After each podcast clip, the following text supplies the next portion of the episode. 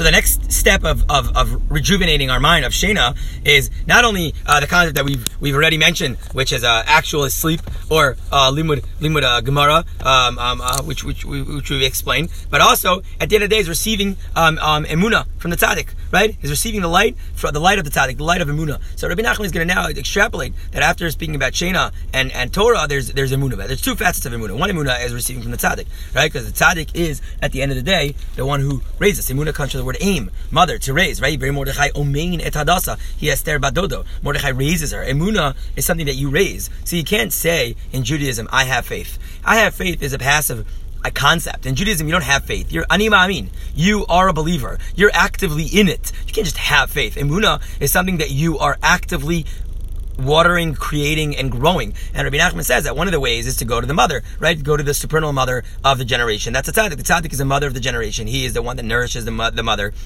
As Moshe Rabbeinu says, right? Um, um, um, um, am I am I the mother? Right? Am I the mother? Right? Am I the mother of these people that I'm that I'm that I'm carrying them?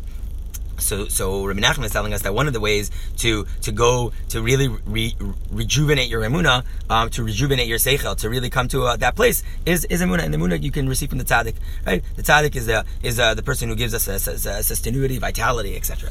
But then another thing that Rabbi Nachman is very important to him is another concept of emuna is masa umatan be beemuna, right? This whole idea of there's no secular world is the whole idea is that there's emuna that you can you can serve God by uh, by having a store a store on uh, on 42nd Street. You can serve God by uh, by working in Wall Street. You can serve God by being a lawyer, right? You can serve God anywhere. And at the end of the day, the real concept of serving God anywhere is that you're osek masao matan be'emuna, right? That the, at the, at the, that at the end of the day, the emuna has to penetrate so strong into your your work that you're doing it, that you're doing it without without really trying to uh, um, um, manipulate the world. And that's what Rabbi Nachman is speaking about pshitas and tamimus, which is the very famous Torah and Rabbi Nachman about pshitas and tamimus, about really being simple and and and, and straightforward. Now, pashut um, um, is uh, is to is to strip yourself, right? Strip yourself of all these layers of all these these ideas. To be pashut is to be is to be stripped, right? Is to be simple, um, um without without without all these all these layers and all these uh, different facets that you can you know can you can use to manipulate the world. And tamimut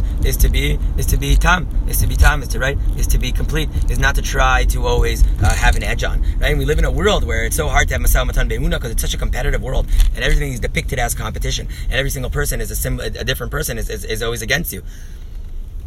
It, it, it, it's it's impossible.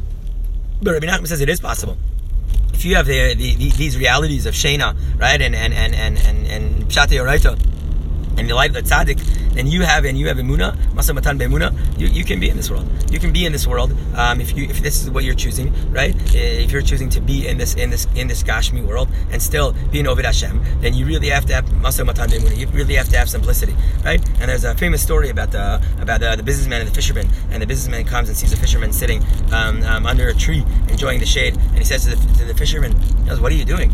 And he goes, "Well, I already caught my fish of the day, so I'm uh, sitting uh, and enjoying uh, the day." And the, the businessman goes, "What? Why? Why would you do that? If you, you, you catch more fish?" And he goes, "Well, I already have what I need." He goes, "Well, if you catch more fish, then you can actually uh, sell those and uh, and buy uh, buy a boat." And he goes, "What do I do with the boat?" He goes, "Well, you can buy, you can, you can, you can, you can make more fish. You can, you can uh, uh, f- catch more fish, and you get more fish. Uh, then you can actually get a fleet." And he goes, "What do you, what help me if I fleet?" He goes, "You catch more fish, and you get more fish. You have workers for you, and then, and he goes, "Well, what does that help me?" He goes, "Well, if you have workers that work for you, and you have a fleet that catches enough fish, then you don't have to work. Then you can sit under this tree and enjoy the day." And the fisherman looks at him and goes, "That's exactly what I'm doing."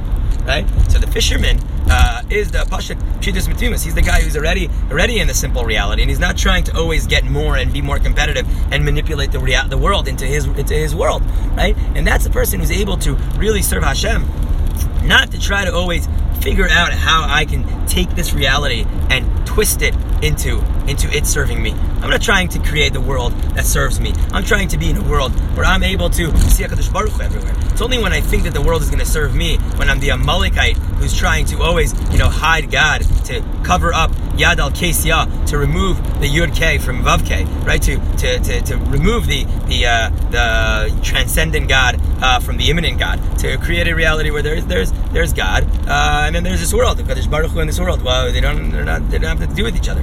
But if you, that's when you get stuck on the on the mashal and not on the nimshal. If you think that the world is is the goal, is the end game, then you're then you're lost, right? And one of Rabbi Nachman's fundamental concepts and throughout the Moharan is that the, the problem with the world is that they turn the means into the end. Our job is to turn the uh, the, the keep the means as the means because the end is always a Kadosh Baruch Hu. If you turn the means into the end, then you just got to cut, Kadosh Baruch Hu out of the out of the world.